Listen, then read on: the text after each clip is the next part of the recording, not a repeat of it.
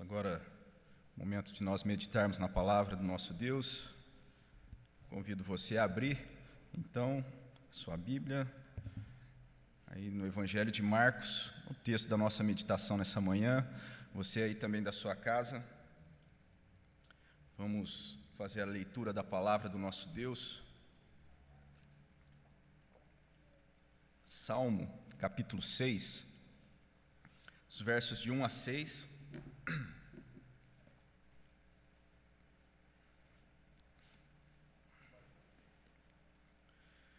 Evangelho de Marcos, capítulo 6, os versos de 1 a 6. Diz assim a palavra do nosso Deus: Tendo Jesus partido dali, foi para a sua terra e os seus discípulos o acompanharam. Chegando o sábado, passou a ensinar na sinagoga, e muitos, ouvindo, se maravilharam, dizendo: De onde vêm estas coisas?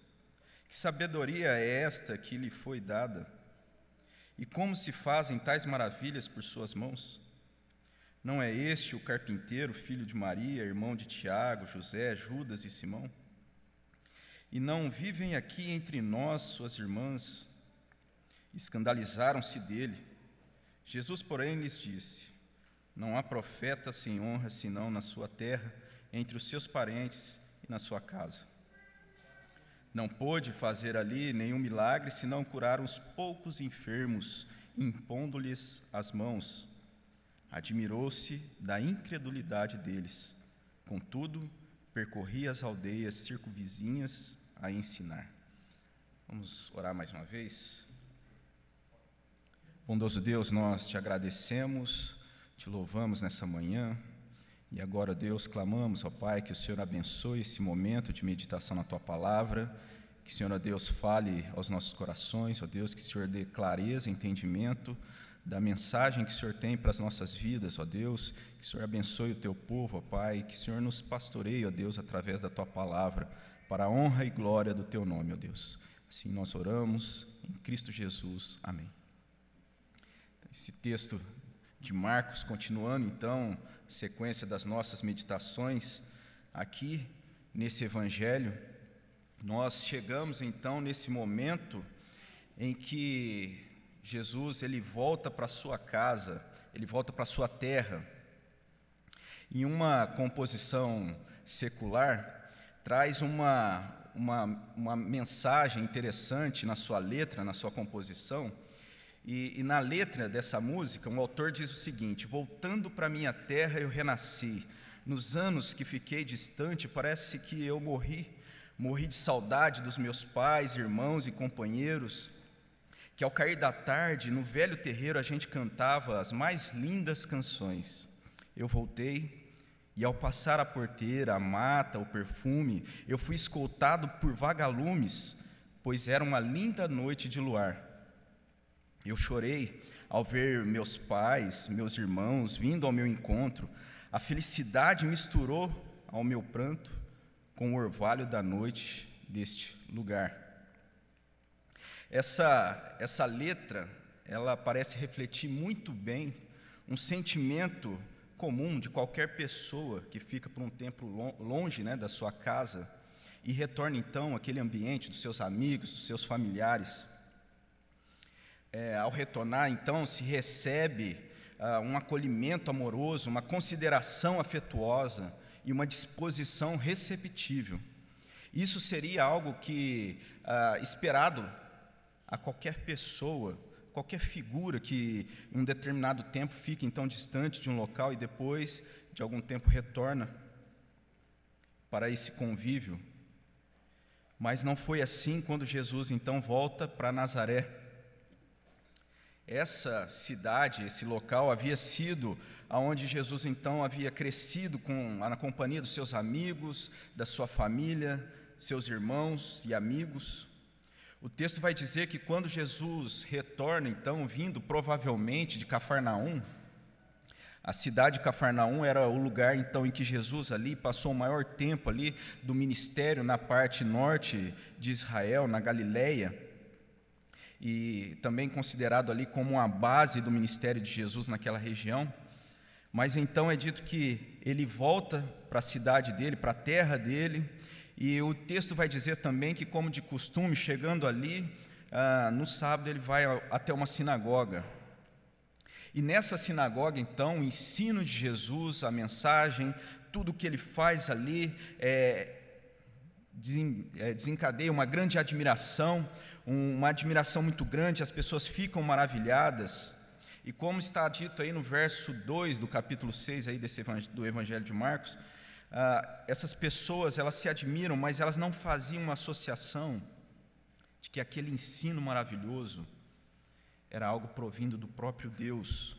Ouviram, se admiravam, mas não havia uma compreensão, não havia uma aplicação em suas vidas daquele ensino com uma fé verdadeira em seus corações. Então nós deparamos aí nesse texto de forma clara que Jesus é desprezado em Nazaré. Jesus ele é desprezado ali em Nazaré e essa falta uh, de fé diante desse desprezo, ainda que eles tivessem ficado impressionados com, com a autoridade de Jesus, com a forma como Jesus estava se mostrando, eles não ligavam com o fato de Jesus ali ser o Filho de Deus, pelo simples fato de Jesus ter ali vivido entre eles de uma forma comum, de uma forma ordinária. Como ah, eu ouvia uma exposição há um tempo atrás de um pastor falando nesse texto, ele vai citar que provavelmente naquela região, naquela cidade ali, muitas daquelas pessoas, elas possuíam de repente um móvel, uma cadeira, um armário, que havia sido produzido através das mãos de Jesus. E essa simplicidade das coisas e a, a forma como Jesus se apresenta, e pelo fato deles terem esse, contato de forma tão simples com Jesus anteriormente, foi algo que fez com que eles não aceitassem aquilo de forma verdadeira. O fato de Jesus, em seu estado de humilhação, em sua natureza humana, ter habitado ali entre eles, de uma forma comum, simples, é apontado aqui no texto como algo que fez com que eles não crescem que aquilo que Jesus estava dizendo era realmente de fato verdadeiro.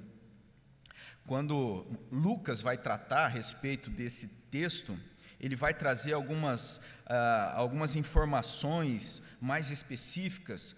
Lucas ele vai dizer que Jesus aqui, quando ele está lá na sinagoga, ele lê o texto de Isaías, no capítulo 6. E ali nesse texto, então, está a mensagem de Deus a respeito do Messias que veria a respeito de, uh, de tudo o que aconteceria, das palavras então e da bênção de Deus através do Messias. E lá também é dito que quando Jesus acaba de ler esse texto na sinagoga, ele diz: Hoje se cumpriu essas palavras, o que produziu um grande impacto. Aqueles, aquelas pessoas então ficaram impressionadas impressionadas pela mensagem que foi trazida, pela forma como Jesus apresentou, pela eloquência, pela autoridade de Jesus, a, sabedoria, foram tomados por um sentimento, mas ao mesmo tempo questionam: não é esse aquele que tem a sua família habitando entre nós? Verso 4: Não é este o carpinteiro, filho de Maria, irmão de Tiago, José, Judas e Simão? E não vivem aqui entre nós as suas irmãs? Então eles se escandalizaram nele. Esse escândalo, então, é trazido é, em outras situações, quando nós olhamos para o Evangelho até aqui, como por exemplo, quando Jesus expulsa os demônios daquele endemoniado é, lá em Gadara, e o que acontece ali então é que, diante daquela situação toda, em que Jesus age de forma maravilhosa, Jesus é expulso daquela terra, ou até mesmo entre os discípulos, também no capítulo 4 de Marcos, diante de uma tempestade, esses discípulos eles questionam se acaso Jesus não, não se importava, se não se importava com aquela situação, com o risco de morte. E isso depois de Jesus ter é, feito grandes sinais de maravilha, depois dele, deles terem testemunhado grandes ah, atos da graça de Jesus. Isso sem mencionar os, os escribas e os fariseus que tomavam posição contra Jesus. Então, nós podemos perceber aqui nesse texto que o que está sendo então questionado não são os fatos em si, não é aquilo que acontecia, mas o que então esses fatos, esses sinais e prodígios estavam anunciando, o que, que estava indicando, o que significa então um carpinteiro dizer que está cumprida a profecia de Isaías, o que significa um homem que expulsa uma legião de demônios que ninguém conseguia controlar, alguém que cura, que restaura vidas. Aquelas pessoas acreditavam no que viam, mas ainda assim lhes faltava algo. Lhes faltava algo que pudesse trazer sentido a toda a verdade, então, que eles estavam ali vendo, aquilo que Jesus estava fazendo. Aquilo que estava diante deles era algo inegável. E era inegavelmente maravilhoso, mas ao mesmo tempo era de uma simplicidade que para eles não fazia sentido. Jesus então ali é desprezado em Nazaré de uma forma tão latente que é registrado que as palavras de Jesus se segue da seguinte forma no verso 4: Não há profeta sem honra senão na sua terra, entre os seus parentes e o da sua casa. E esse desprezo todo vai então ser apresentado ainda no verso 6, quando é dito que Jesus admirou-se da incredulidade deles. E esse verso, então, eu vejo que demonstra um grande desapontamento de Jesus com a falta de fé daqueles habitantes de Nazaré, dos familiares, dos amigos, das pessoas que foram próximas a Jesus, aqueles que poderiam de forma mais verdadeira e profunda dar ouvidos àquilo que Jesus estava dizendo, que ele era o filho de Deus prometido. Mas entanto, Jesus ele é desprezado ali em Nazaré. E muitas vezes Jesus é desprezado em nossos dias. E muitas vezes Jesus é desprezado em nossos dias. A igreja ela tem enfrentado muitos embates em toda a história, então nós podemos nos lembrar de situações diversas. Mas diante desses desafios, muitas vezes grupos se levantam e tomam uma postura equivocada, ao invés então de se ah, prostrar aos pés de Jesus, ao invés de demonstrar humildade diante de Jesus e de Sua palavra, eles acabam por buscar e se amparar nas suas próprias concepções e um exemplo disso é, um, é algo que aconteceu, uma teologia que se desenvolveu depois da Segunda Guerra, em meio, aliás, é, perdão, antes da Segunda Guerra, num período então do desenvolvimento científico. Né, no grande desenvolvimento e nas descobertas científicas, naquele momento, é, um movimento teológico, então, ele surge de uma forma é, alastrada alastrando-se então por, toda, por todo o mundo. E, e, esse movimento, os teólogos, então, eles se afastam de uma fé simples, propondo, então, um olhar para as Escrituras que desprezavam esses feitos extraordinários de Jesus e os sinais de Jesus. E um dos representantes, então, dessa teologia, né, que se desenvolveu em meio ao avanço da ciência, ele, ele vai dizer o seguinte: ele disse né, naquele período: Não podemos usar luzes elétricas e rádio, no, e no caso de doenças, nos confiarmos aos modernos métodos médicos e clínicos e, ao mesmo tempo, acreditar no Espírito e no maravilhoso mundo do Novo Testamento. Ou seja, né, o que ele está dizendo é que era impossível conciliar a todo aquele desdobramento da ciência diante dos feitos de Jesus. Ele vai propor então nessa linha que os milagres, a ressurreição, o, o prodígio então que é descrito na Bíblia são mero mitos e contos da carochinha. É como se fosse então impossível alinhar a, a, tudo aquilo que a ciência estava produzindo, a bênção da providência de Deus através então desse desenvolvimento, com a ação extraordinária de Deus descrita na palavra dele, na Bíblia. Então, a forma extraordinária de Jesus se manifestar nesse período, de certa forma, foi menosprezado e foi trocado então para um olhar da Bíblia simplesmente como um olhar é, historicista, um olhar pobre. Em um outro momento, e agora sim, quando então, ali diante da guerra, então que se viu fracassada essa postura diante da Bíblia, nesse olhar pobre, historicista da, da palavra de Deus, uh, um segundo movimento então vai acontecer diante da guerra, diante daquele momento que estava acontecendo. E o que vai ser dito então é que haveria de ser buscado um, um cristianismo que é, fosse vivido como um salto no escuro, como um, um salto de fé. E o que está sendo proposto agora é que a forma então ordinária, simples, comum, acaba sendo desconsiderada. E assim também é desconsiderada as orientações diretas, as bases sólidas e racionais que estão presentes na palavra de Deus. Então, nesses dois movimentos que aconteceram na história, diante das, dos fatos, existe um desprezo. Tanto aqueles que desconsideravam então esses feitos extraordinários, como aqueles que ah, desconsideravam então os aspectos mais simples. Eles não conseguiram se postar de uma forma humilde a uma fé de aspecto espiritual que se dá no coração, mas que ao mesmo tempo é uma fé racional não é uma fé irracional.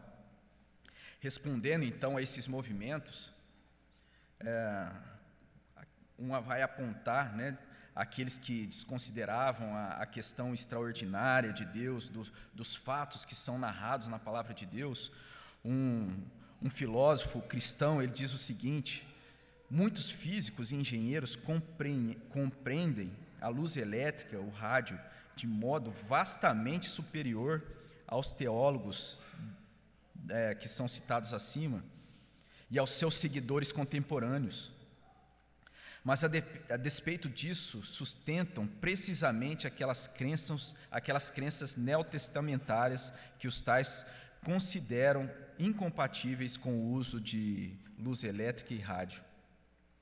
Em outra outras palavras, que ele está dizendo o seguinte: que hoje existem pessoas que têm um conhecimento científico muito maior do que aqueles teólogos que apontavam ali para a incompatibilidade da ciência daquela época com os feitos maravilhosos de Deus. Então, hoje existem pessoas que têm um conhecimento muito maior a respeito da ciência, no entanto, possuem uma fé consistente e verdadeira nos feitos maravilhosos e extraordinários de Jesus que estão expostos na palavra dele. Há também aquele que responde aquilo que é colocado naquela desconsideração, então, da forma mais simples dos, das ah, orientações concretas da palavra de Deus. E esse irmão vai dizer o seguinte: a Bíblia nunca nos diz para dar um salto na escuridão e esperar que existe alguém lá. Ela nos diz para saltarmos das trevas para a luz, e isso não é um salto no escuro. A fé pela qual o Novo Testamento nos chama é a fé enraizada e solidificada em algo que Deus fez de forma clara. Ou seja, a fé verdadeira e suficiente não está ah, de forma a desconsiderar aquilo que Deus orienta de forma clara e precisa na Sua palavra, mas abraçar, abraçá-las e, e, e nos firmarmos a ela. Mas o que acontece é que hoje também nós estamos passando em um momento é, da história de grandes mudanças no mundo, e isso em várias áreas, ainda mais com o desafio né, que nós estamos enfrentando hoje com essa pandemia. É um momento de grande mudança. E, e essas tendências, então, erradas e equivocadas, de abraçar, então, a ciência a tecnologia como ah, o fundamento de tudo, desconsiderando o aspecto extraordinário da manifestação de Deus, concedido pelos seus meios de oração, da palavra é o risco de ser desconsiderado num momento como esse. O risco também de se abraçar aspectos extraordinários, desconsiderando as formas simples, diretas que a palavra de Deus nos apresenta. É também um risco, como por exemplo, é, não entender que Deus está sobre tudo isso, sobre o domínio, até mesmo sobre as ciências e todas as coisas. Mas existe ainda um terceiro risco, e é o que parece estar sendo o mais indicado e dominando muitas vezes esse nosso tempo, esse momento presente, que é desconsiderar a esses dois é, modelos, e desconsiderando não apenas esses dois modelos, mas desconsiderando o próprio Deus de todas as formas. sem se importar, sem se importar sobre as duas formas que a gente citou aí. Uma verificação disso é que muitas vezes as discussões né, no campo teológico, sim, que a gente muitas vezes via, e era mais comum, era a respeito então né, da, de se uma igreja se, por, se portar ali de forma é, tradicional, na linha reformada. E isso se dava então nas discussões na, na rede entre pessoas da mesma igreja, muitas vezes até entre as pessoas da mesma família. Então era ali discutido a respeito disso, e eu falo isso porque acontecia também na minha, uh, na minha família, inclusive entre os poucos crentes que haviam ali no, no, nos, nos, grupos, né, que há no, nos grupos é, das redes sociais. Então as discussões eram sobre a, a linha, né, a linha teológica é, reformada, tradicional, é, versus a outras correntes, e às vezes isso gerava discussões, em alguns casos até algumas discórdias, o que é reprovável. O, correto, então, deveria ser ali um ensino, um ensino correto, né, a busca de se orientar de forma para edificação e não discórdias. Mas o que se vê hoje nas pautas e na discussão, na maioria das vezes, é a questão política. Isso quando não a, a questão do, do BBB mas no geral é, é a política que está sendo debatido.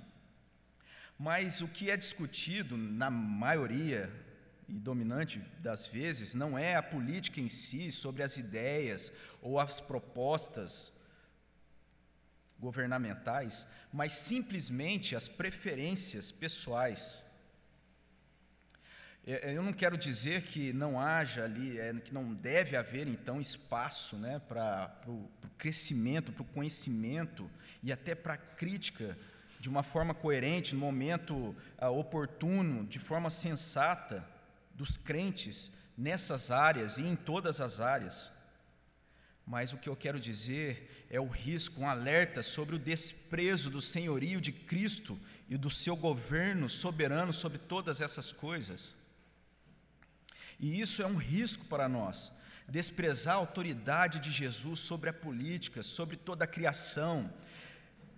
Ao fazer isso, é, é, é desprezar então a Sua palavra, desprezar o próprio Jesus, e isso é pecaminoso, isso é pecado.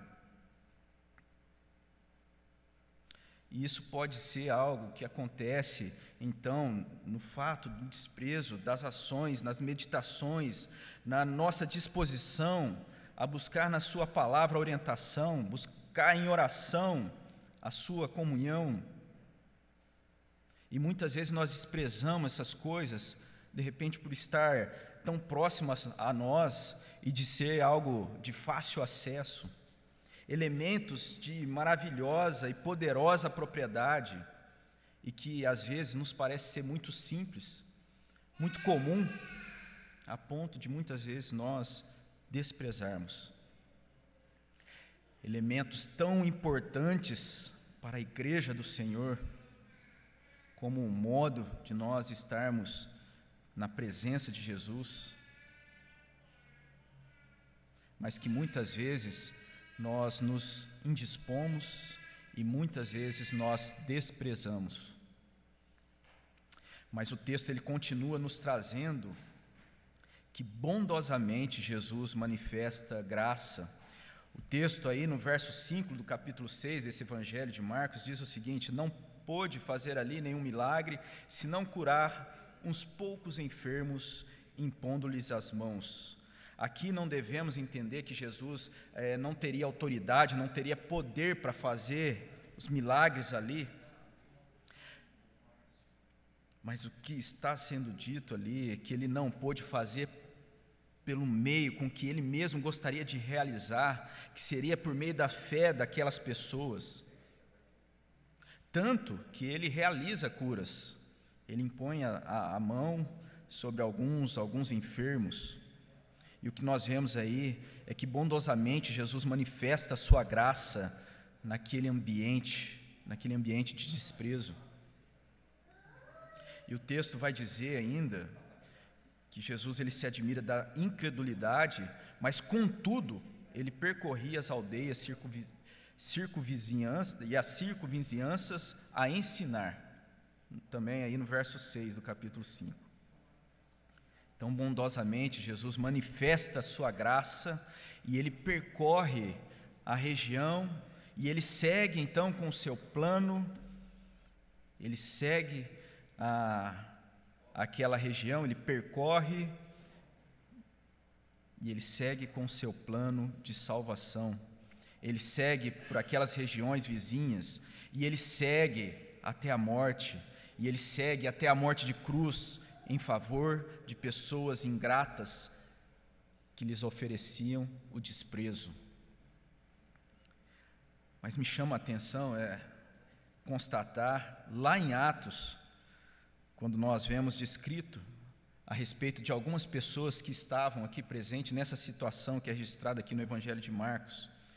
Então, logo depois que Jesus é assunto ao céu, lá em Atos, no capítulo 1, verso 14, vai dizer o seguinte: todos estavam todos estes perseveravam unânimes, ou seja, todos os discípulos ali de Jesus perseveravam unânimes em oração com as mulheres, com Maria, mãe de Jesus, e com os irmãos dele, ou seja, aqui esses irmãos que é descrito aqui.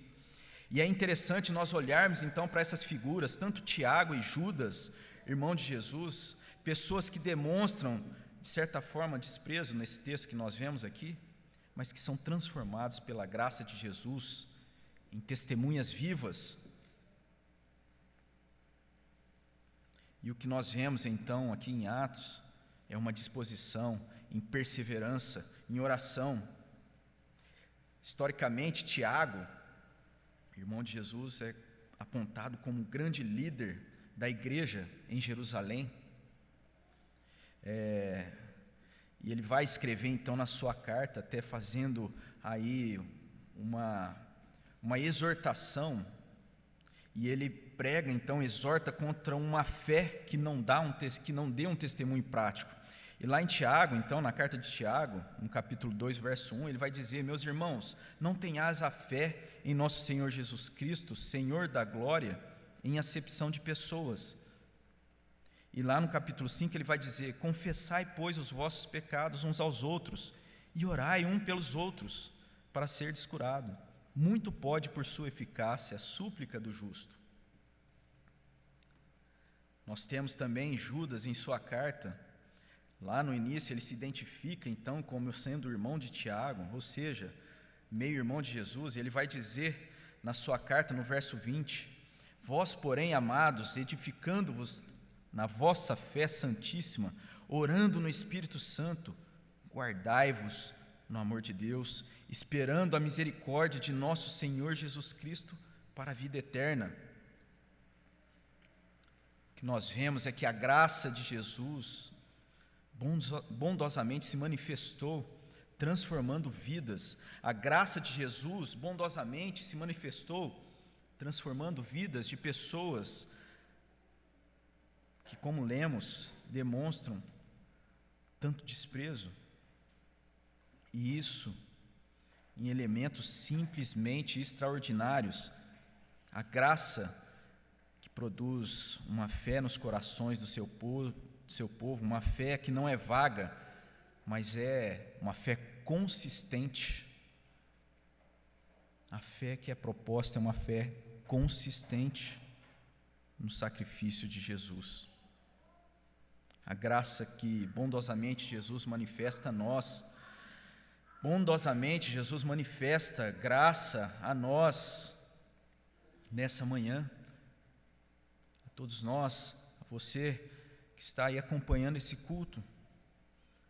Lá em Romanos, no capítulo 5, verso 1, diz: Justificados, pois, mediante a fé, temos paz com Deus por meio de nosso Senhor Jesus Cristo, por, por intermédio de quem obtivemos igualmente acesso pela fé a esta graça, na qual estamos firmes e gloriamo-nos na esperança da glória de Deus.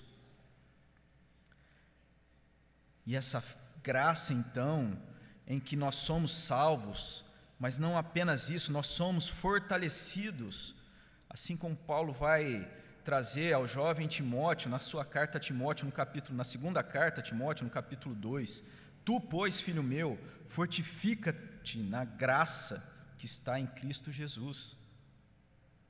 E o Paulo também vai orientar a igreja é, para que ela estivesse alerta, para como estivesse lidando então com essa graça. E lá em 1 Coríntios, no capítulo 3, verso 10, é dito: segundo a graça de Deus que me foi dada, lancei o fundamento, lancei o fundamento como prudente construtor, e outro edifica sobre ele. Porém, cada um veja, veja como edifica. E esse alerta serve para que tenhamos zelo e que tenhamos alegria e gratidão a essa verdade. Não de forma a nos submeter, então, à escravidão das nossas próprias inclinações pecaminosas. Romanos também, Paulo vai trazer ali na sua carta, no capítulo 6, que diremos, pois? Permaneceremos no pecado para que seja a graça mais abundante? De modo nenhum. Como viveremos ainda no pecado, nós, os que para ele morremos? C.S. Lewis ele traz, falando a respeito da fé nessa graça de Jesus, ele traz um seguinte na sua obra, Cristianismo Puro e Simples, uma obra que foi composta em meio a uma guerra. É, ele traz ali uma orientação sobre o que é, então, essa vida cristã, a vida do crente. Ele diz: é importante desenvolver o hábito da fé.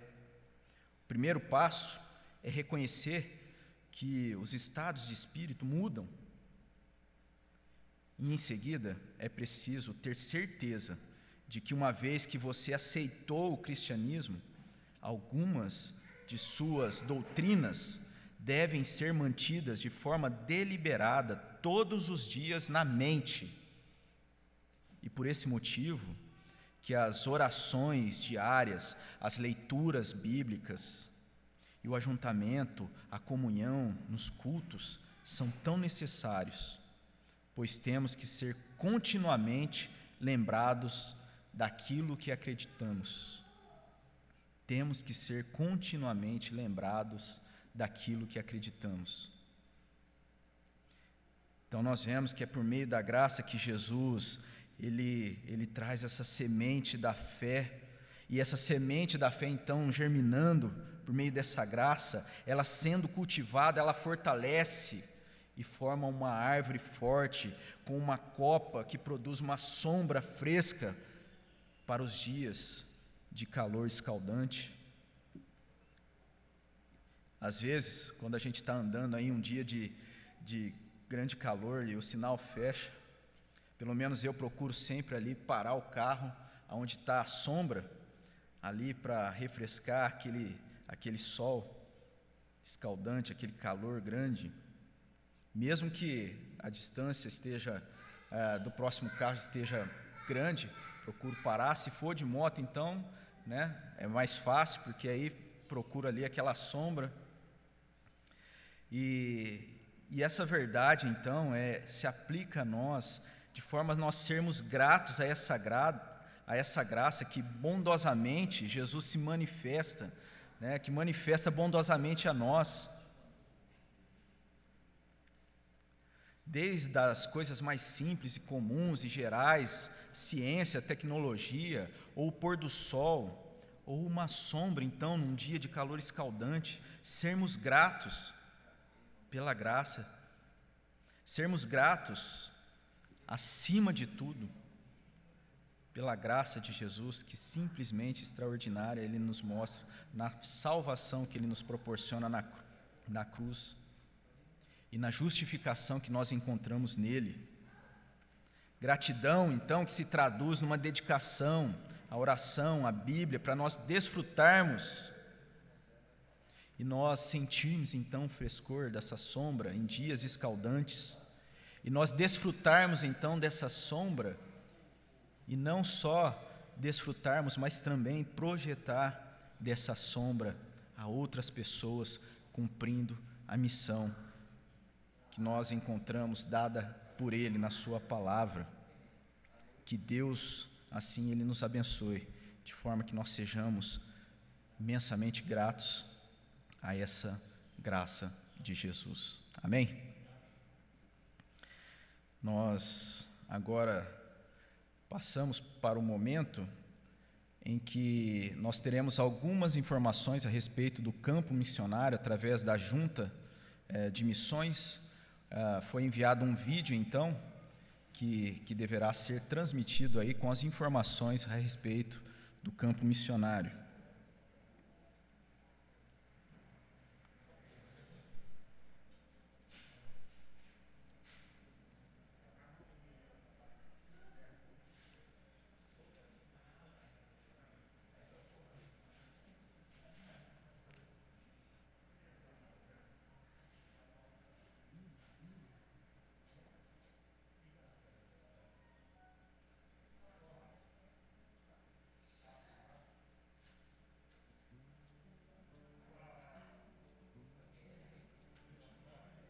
Só um minuto que aí estão tomando as providências aí para ser transmitido então esse esse vídeo.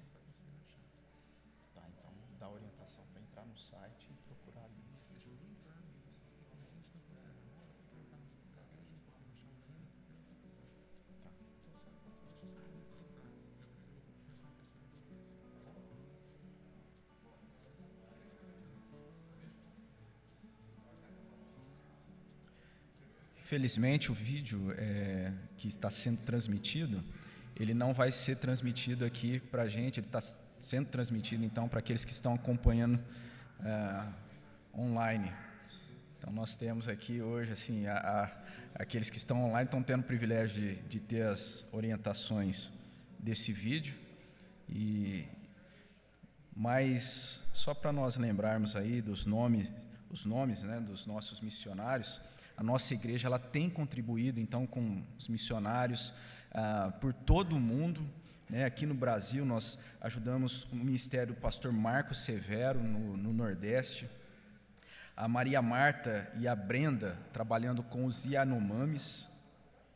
É, nós temos na, aqui na América do Sul, então, o pastor Maurício, lá no Uruguai, também é ajudado pela nossa igreja. A missionária